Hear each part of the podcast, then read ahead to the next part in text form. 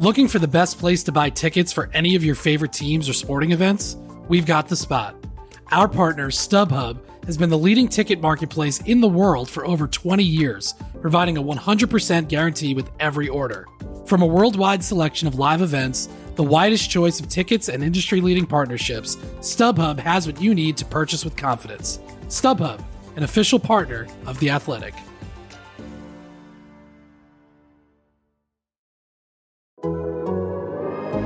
The Athletic.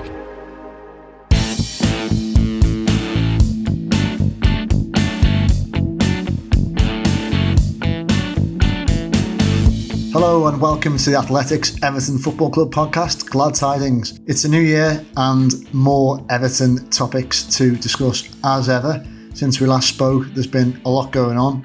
Fantastic Premier League results by and large over the sticky Christmas period not so much in the League Cup, and hopefully some coffee and green tea based gifts under the tree for Paddy, my colleague and erstwhile coffee friend who I haven't seen for about uh, four years and feels like it was.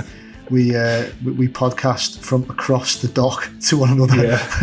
and that's about as close as we get these days. Paddy, hello, welcome back in, and happy New Year, happy inverted commas New Year. How are you doing, mate? Yeah, happy, happy New Year to you and to all our listeners. It's it's it's been it feels like it's been a while, and and it, that's because even though I think we've only been away for a couple of weeks, so much has actually happened. So you look at four Premier League games, couple of wins for Everton, some disappointing results in there as well, and then the the, the Carabao Cup match as well. Games being called off, transfer rumours, all that kind of stuff. So kind of ready and raring to get back to, to the pod, really. Hopefully, I don't come back quite as lethargic as, as James was on on uh, on New Year's Day against uh, West Ham. He can probably be for, forgiven for that, can't he? Because he's, he's, he's been out of action for, for quite a while. But I'm I'm good. It's it's it's funny that you mention kind of effectively podcasting across the dock because that's what it is.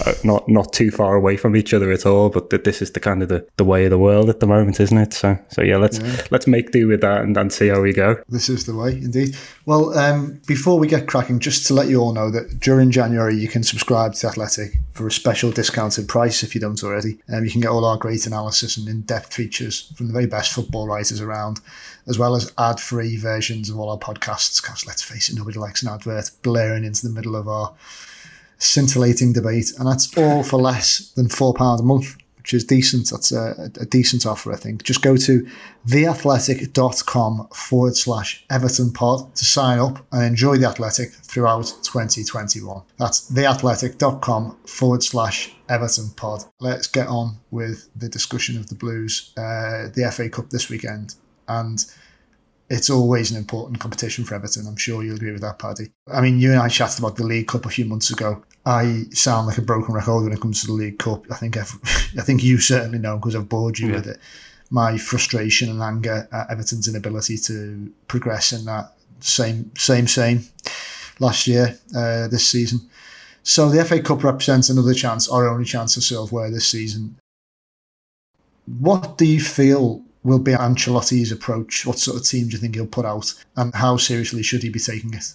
He's on record as saying that cup competitions are important and he wants to bring silverware back to Everton. So it's not just about getting back into Europe for him. I think he wants to see something tangible, something palpable, a bit of silverware for the supporters to kind of cherish.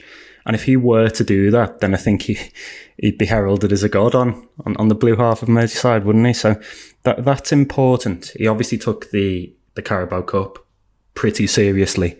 I don't think his team selection in the quarter final was the reason for Everton's demise. Just that it felt like a step too far with the with the players that were and weren't at Everton's disposal on the night. So my question would be, does the defeat to Manchester United in that quarter final, does that change something with regards to the FA Cup? Does it give it extra importance for Ancelotti? Would he have maybe say Everton were, had a semi or a final to prepare for in the Carabao, would all eggs be in that basket and the league? And you'd almost kind of sacrifice the FA Cup a little bit and you, you play a slightly weakened squad. The, the difficulty he's got is that I think we saw against West Ham and we saw against Sheffield United that certain players who have had to go time and time again during mm. the festive period are basically running on empty Calvert Lewin's not scored in six games. I think that's in part to do with the the different setup, the more pragmatic setup that we've had to uh, adopt without James and without Luca Digne and, and, players of real quality. But nevertheless, he's not scored in six games. Looked a bit tired. Was was taken off bizarrely with Everton one 0 down against yeah. West Ham, and I, I, think as I said to somebody else, taking him off and bringing Cenk Tosun on almost felt like Everton were waving the white flag at that point. If something were to happen to Calvert Lewin, I think Everton would be in a difficult situation. They pro- probably have to shift Richarlison inside. Richarlison's not been in the best of form himself, and they'd have to do something else on the left wing. Mm. And that's the concern for me. Ordinarily, you'd look at this game and you'd think to yourself, we'll rotate, we'll, we'll, we'll rotate, we'll have a, too much anyway for a side like Rotherham. But here, then you're relying on a Tosun or maybe an Ellis Sims off the bench. If you take out Richarlison, maybe it's Anthony Gordon. Maybe that's a little bit better. But there aren't many positions you look at and you think Everton can rotate in and still have real quality options. So I'm a bit torn over this one. I want to see Everton go through and I want to see Everton dominate and play well. I want to see people like Gordon and Nkounkou and maybe even Ellis Sims off the bench get their opportunity and grasp it and increase the options at Ancelotti's disposal in the league. But they, they do need to get through this match, and I don't think the rotation options elsewhere are, are that great. What What are your thoughts on, on this game? Is it, is it one to go all in on, or or would you rotate, say, a Calvert Lewin who's, who looks tired, a Michael Keane who's been carrying a bit of a hamstring injury? It's difficult, isn't it? I'd um, I'd possibly treat it like the earlier rounds of the League Cup uh, in the sense mm. that I hmm. might not necessarily start with Richarlison or Calvert Lewin, but I would certainly have them on the bench just be just to provide you with the opportunity to bring them on yeah. if needs be. It's it's a must win. I, feel like, as you say, it's stated aim to to win silverware. And um, you know, this could be the type of. Normally, I'd say the FA Cup's like at least twice as hard to win as the League Cup, if not more. But this season, you just who knows? I, I know there've been. It looks like there's going to be the usual suspects getting towards the uh, the business end of the League Cup uh, by comparison.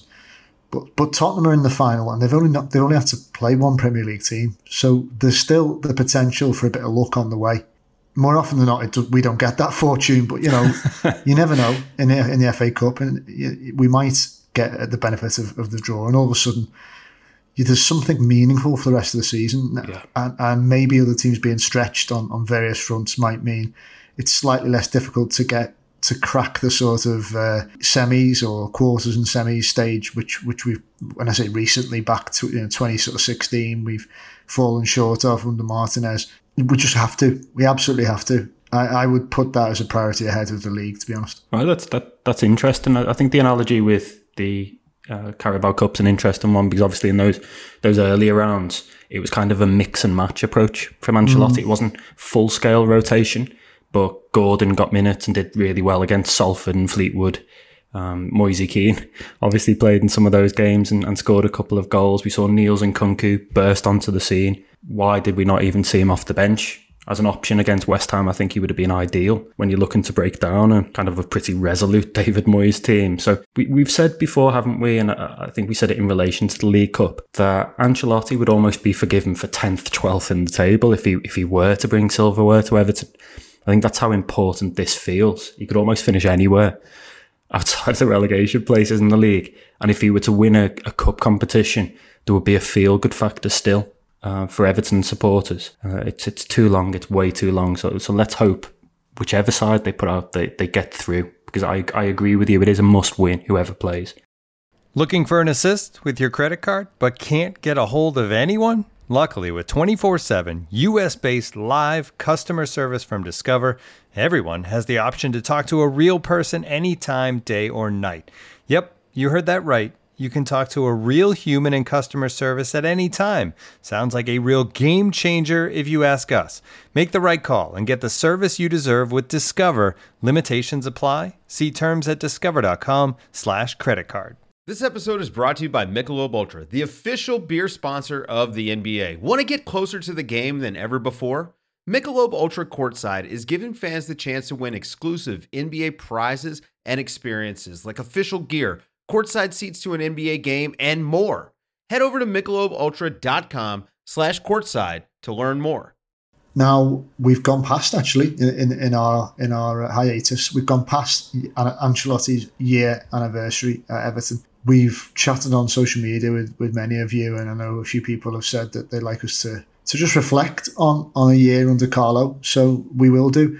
It's something that invariably, despite last year, time being very God, I don't know. It felt like a Christopher Nolan m- movie concept of time last year. It either dragged or it absolutely hurtled forward. It didn't sometimes feel very linear, but nevertheless, um, it does seem, seem to have gone quickly. Always the way with football, isn't it?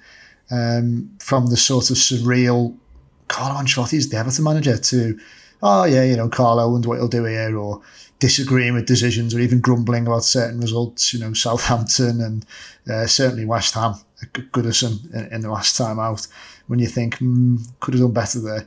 But generally, what an amazing year it's been in many ways with him as manager uh, on the pitch. I should I should emphasise. What what have you made of it? What's uh, your thoughts as you reflect on on the last twelve months? A year of progress, you'd have to say. Definitely progress. He, yeah, he picked up the club when it was in, I think, quite a difficult position, around fifteenth in the league table Mm. And it was even worse before that Duncan Ferguson had pulled off a couple of wins when, when Everton yeah. really, really needed it after yeah. Marco Silva's sacking. So a year of progress. He celebrated the one year anniversary anniversary by being right at the top of the Premier League table, competing up there with everybody. It's only the West Ham result and subsequent matches where sides have caught up, and in some cases they've still played more games than Everton. So Everton are still right in the hunt. That says something for the marked progress we've seen. There's overall, and this from very, very early on, what was really palpable, I think, for both of us, I'd say, is the extent to which the atmosphere improved around Finch Farm. It, it was almost like a cloud had lifted, and you could see, you'd ask, remember asking Theo Walcott in the mix zone after the, the Watford win at Vicarage Road back in what must have been February last year. And I asked him about Carlo Ancelotti, and his eyes lit up. And these guys, and Walcott's obviously not playing for Everton right now. But a lot of these guys feel privileged to work with a top manager, and it's the same for the staff of Finch Farm. It's the same for, for people working behind the scenes. So I think it's given everybody a lift. It's not being perfect, but I don't think you would expect it to be perfect given the scale of the task yeah. that awaited. When when Ancelotti came in, it was a side that was in a bit of disarray, uh, for want of a better phrase. He's had effectively, he didn't do much business in January. I think it was only Jared Branthwaite but he's he's only effectively had one transfer window, the summer, to make his mark on the squad and bring in reinforcement. So I think this is a project that you, you'll need to see it bear bear fruit in three, four windows time when it is a Carlo Ancelotti side. But he's made progress. The atmosphere has changed. Everton are going in the right direction again, and that's all very, very positive stuff. Occasionally, I just look at things and I think maybe a little bit too slow in certain game scenarios to cotton on to things. That might be because the options aren't great, or it might be because they're missing players. But I think back to the experiment once when Richarlison was out, or the experimentation, I should say, when Richarlison was out earlier in the season. And it was three at the back, and three at the back didn't work. And he persevered with it for maybe a little bit longer than he should have done. The occasional tactical blueprint where I think the opposition got the, the, the better of Everton there when he's got better players, I think that will change slightly. It's, it's almost nitpicking from yeah. me. Um, I'm being slightly pedantic here. On the whole, the macro, the big picture, I think is, is, is really quite positive, and Everton are lucky to have. People at the club know this, but Everton are lucky to have Carlo Ancelotti as manager. Absolutely, they are. I completely agree with you that there's still the overwhelming feeling that um, that we're quite fortunate to to be in a position to to have him at Goodison Park. Still, you know, against the odds when you think back to to attracting him to the club and progress for me as well with with the relative short opportunities to if you know to, to really stamp his mark on the squad. That's why, in many ways, I think this uh, this window will be important, uh, mm. even though it's a January one. We'll come back to that in a minute. Let's we, we've referred to let's touch back on Christmas and uh, the running games of Christmas. You and I looked at it, and not just you and I, every Evertonian looked at it and, and sort of, sort of thought of games against Chelsea, Leicester, Arsenal, United, Sheffield United. It felt like there were some banana skins, just some downright really difficult games, and you wonder whether or not they'd come through it with any sort of momentum in the league intact to say they have, especially to, to get the wins against Chelsea, Leicester and Arsenal at the start was was huge. I think they needed to get back on track, and they sort of emphatically did in that way. Let's start sort of going back to Chelsea, and it was a special night that one. I think to have the fans back for the first time and to produce such a flawless defensive performance, and to then to pick off Chelsea the way they did. You know, Ben Godfrey, sensational. He showed for me why we're so excited and fortunate to have him because he showed all of his acumen to put out a winning team that was then replicated at the King Power and then slightly less convincing, but did the business against Arsenal. Okay, the League Cup, to my eternal frustration, we were terrible.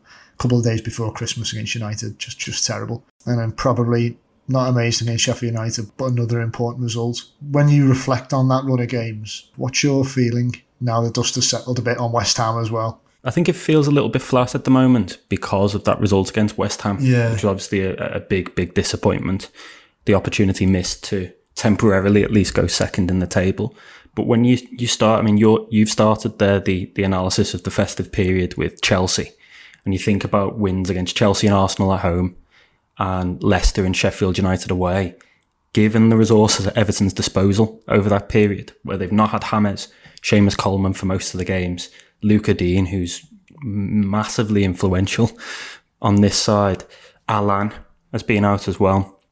Various others carrying kind of knocks. Richarlison concussion against Manchester United went on to miss the game on um, against Sheffield United. So I was really impressed with the way that Ancelotti and the players adapted to the challenge they challenges they faced, adapted to the loss of key players, and did so much better than they did after the Merseyside derby, where they went on that run of defeats. It was pragmatic. It played to the strengths of the players available in the main. And yeah, it, w- it was a little bit more cautious. You've got centre halves effectively in the fullback positions. You're you're looking to nick something off a set piece, a little bit Moyesian, dare I say it, in in the, in the, in the style. But that was kind of thrust upon thrust upon Everton by the injuries, uh, and to, to come out of it like I say, with four victories, two at home and two away in that period, I think says an awful lot about the character in the team and Ancelotti's ability to get a tune out of whoever is available. Like I say, West Ham was disappointing, but I, I mean, I wrote a piece on the Athletic website earlier this week prior to recording where I basically, my theory, and I, I did express this before the game, it's not just hindsight, but my theory was that West Ham was always going to be harder as a game than Leicester because let's say Leicester or or Chelsea, where you don't have to do much of the running and you can keep your shape. There's not much emphasis on your fullbacks to bomb on, and you can keep your shape, look to nick something off a set piece or from a counter attack. When the onus was on Everton, that was when you really felt the absence of Hammers and Digne, the two the team's two main creators. Allan setting the tempo in front of the back four and then some of the other guys that yeah. weren't available too. Yeah, he's been um, missed, yeah. Alex Iwobi, dare I say, I think he was a I think he was a big miss against no, West was. Ham. Yeah. Um, he's made that right side berth his own and add something different in attack. He can dribble, he can pass, um, gets Everton up the pitch with his energy, wins the ball back well. All of those things, I think they were slightly lacking against against West Ham. It was a flat performance, a performance, a tired performance at the end of a run where the same group of kind of 13 or 14 had had to go again and again and again. Um, and maybe it was to be expected um, to an extent.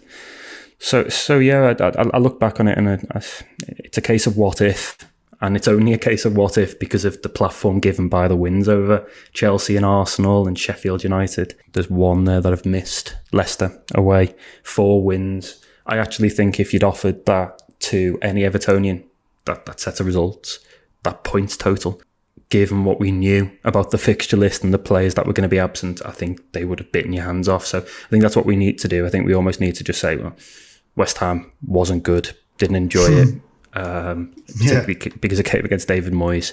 But overall, this is a good points total and that keeps Everton bang in the mix for yeah. the hunt for Europe. It does. It does keep us banging the mix. And West Ham was just frustrating because in isolation, it, it represented a winnable game. But perhaps when, as you say, you factor in those heavy legs and Dominic Calvert in particular, looking like he's running on empty, it just shows the lack of depth, I think, in the squad to a degree, which brings us neatly onto the transfer window. I said earlier, I feel that as much as it's understandable for people like Marcel Brands to be dismissive of January as a window that they don't like to do business in, you know, Ancelotti's not here to sit around. He's here to start, you know, progress in a hurry. He showed that. Now, as usual, the onus is on Everton and Brands in particular to get players off the books, and the sort of mm. the spotlight's falling on people like Bernard currently, um, Cenk yeah. Tosun, Bolasie, Mo Besic, Bolasie, usual suspects. But let's start with Bernard. Um, done a piece today that you'll be able to read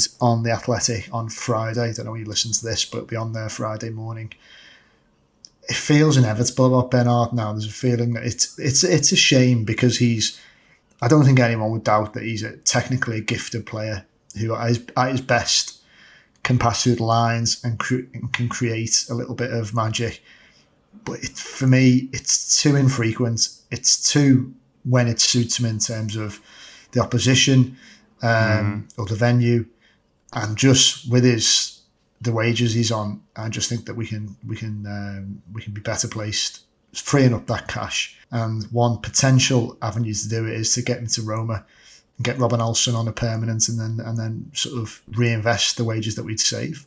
Yeah, you you're spot on, and certainly people close to Bernard, his agent, has been quite outspoken in the Italian press, saying that the the swap is um, a possibility we've heard pretty much the same, um, even though it's far from a given at this stage. But Everton, we reported over the summer that Everton were looking at the possibility of cashing in on Bernard, and that I think the, the reasons for that are quite obvious. First of all, he arrives at Goodison after being a free agent, so he could effectively dictate the terms that he wanted, and Everton gave him a big contract. But he's you give big contracts, I think, to Lucas Digne, Calvert Lewin, Richarlison, your really important players, maybe even a Michael Keane or an Allan. But Bernard's not a regular, and he's never been a regular really, apart from a little spell under Marco Silva where he where he stood out with with Digne on the left. And I've always had the sense that f- from the point at which Ancelotti came in, I don't think he's ever really been trusted Bernard for a run no. of games. The best way I could summarise it, I think Bernard, in a nutshell, for me, very talented player. You saw it over the festive period with the ball into Doucouré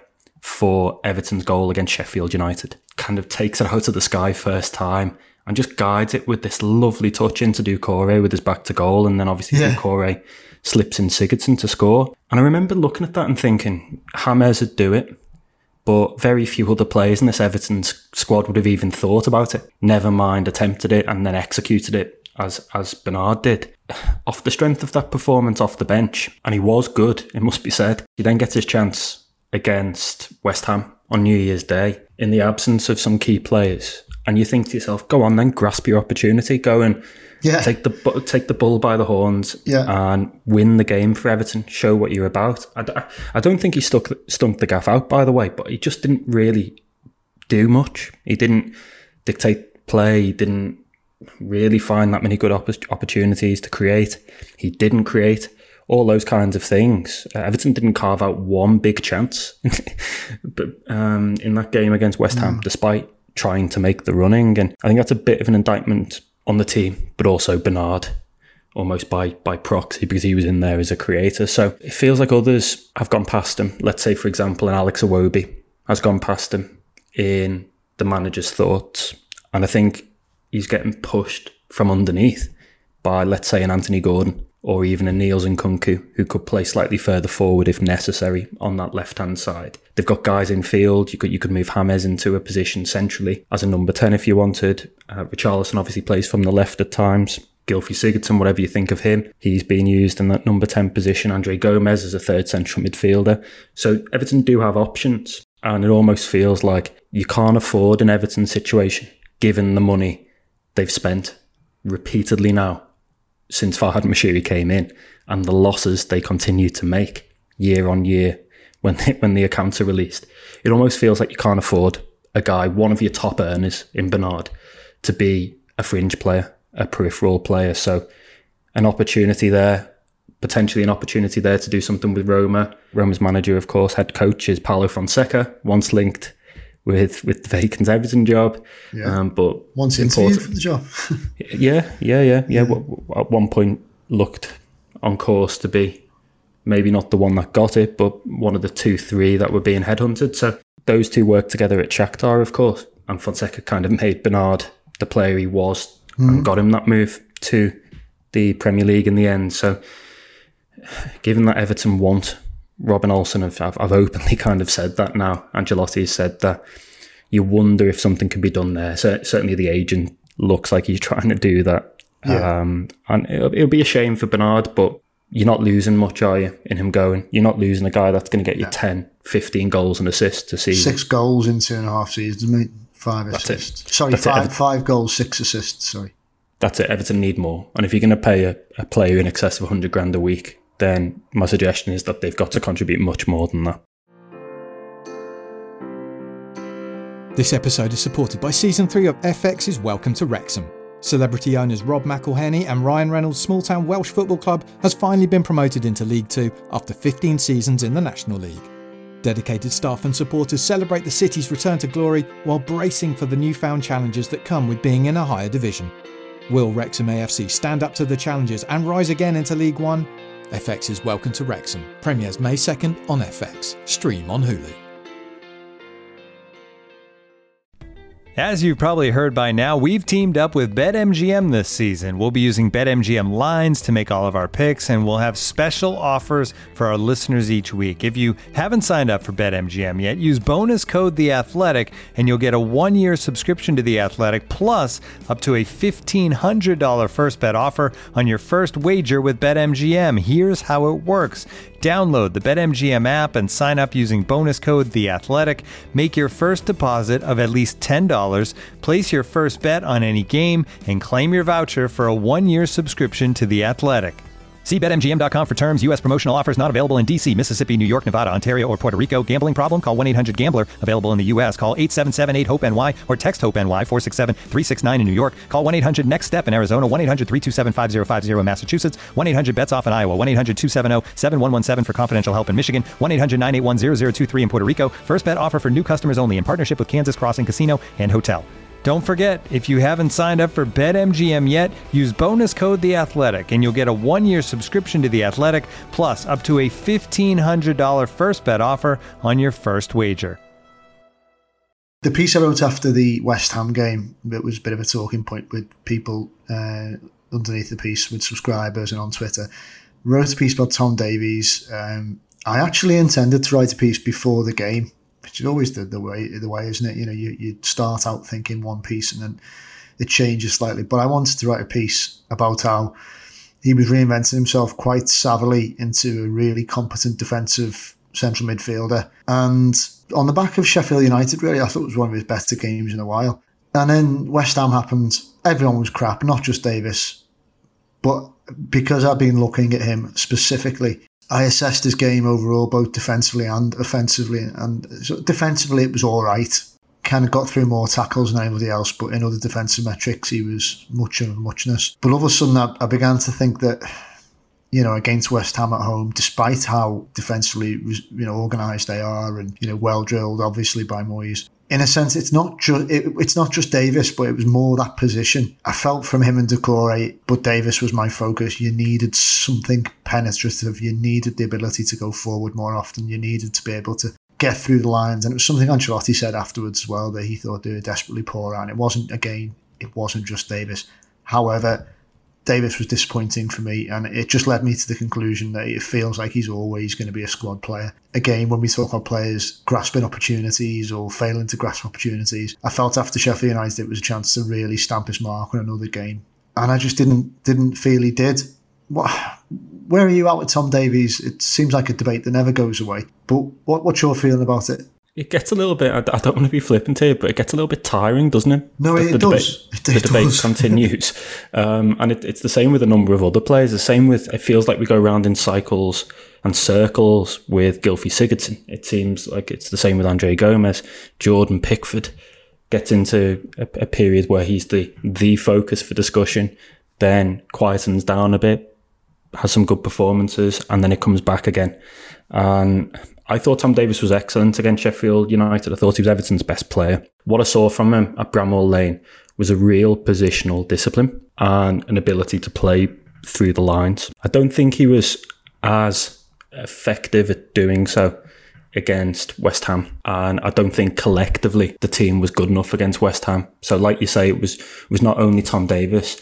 He was he started the game pretty bright, and, and like you, I, I was I wasn't covering the game, but I was I was focused on Tom because of what he'd done against Sheffield United. I was intrigued by the prospect of him Yeah. almost turning in kind of a mini Allan performance um, at Bramall Lane and wanted to see if he could do it again. And I think he, I think he, he he did some good things. He was at least trying to take the ball off the defence. He was making tackles, like you say, winning the ball back occasionally. The issue he's got is that it's about consistency and it's also about having in Allan, arguably one of Everton's main performers now, one of key players in front of him, and Doucoure as well. He's not he's not going to be first choice over those two, and the only way he's probably going to get into the side is if he if if one of them is injured, as is the case now with Allan, or he forces his way in maybe on the left of the midfield three in a four three three. There are, there are very few positions open to him, and you think Everton have already got Gbamin out, they've already got Delph out, and we need to wait and see how those two come back and whether they are long term options for Everton. But it's saturated in there because you've got Gomes, you've got Sigurdsson, lots of players, you've got youngsters coming through like Tyler Onyango, who I've written about over the last couple of weeks, who's, who's very highly rated, albeit not quite ready for first team football just yet at Everton. Good player though, yeah. yeah. Yeah, really, really good player. I like, I like him a lot. But that goes to show the the numbers, maybe not the strength in depth, because at times it's not massively strong beyond two or three players. But it does go to show that Everton do have options to an extent. And I think they are still looking at what they can do in midfield anyway. There's there's a slight theory that um, they're still a little bit short with some of those guys injured, particularly Yeah. in front in front of the defence and in the creative stakes. So he's, he's he's got work to do. I mean, he's only 22, and I think we did see good signs, particularly against Sheffield United. But I think he was part of a really disappointing overall performance, and a performance where a lot of the guys that wouldn't be automatic first choice, and we've already spoken about Bernard, by the way, but other guys that wouldn't be an automatic first choice didn't really put the hands up, did they, for selection and say, pick me over Allan or pick me over Richarlison, James Rodriguez when those guys are fit. Um, and Everton need those players back because when everyone's fit, they look like a top six side or a, a side that could challenge the top six. But when they're away, they're susceptible to games like the ones against West Ham and Manchester United. I think the jury's still out, and that's a shame. But that's just where he where he is at the moment. Ever- Everton have got some very good midfielders that he'll have to compete with in the in the coming months and years. Dare I say?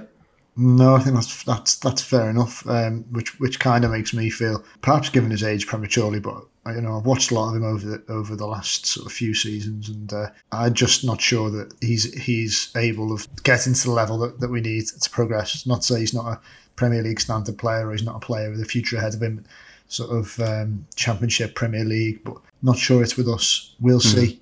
I'd love him to prove me wrong. Um, so thanks so much, Pad. Thanks very much for listening again. Really is good to be back um, in these uncertain times. And, and again, don't forget during this month, you can subscribe to Athletic for four pound a month, special discounted price. Get uh, all the best football writing, not just on Everton, the rest of the Premier League, Europe and world football, boxing, MMA, you name it, and ad-free versions of the podcast for less than four quid. Uh, that's the Athletic. Sign up and enjoy it throughout 2021.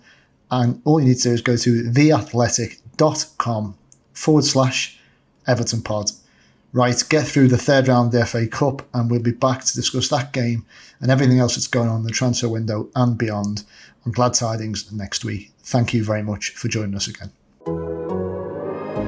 The Athletic.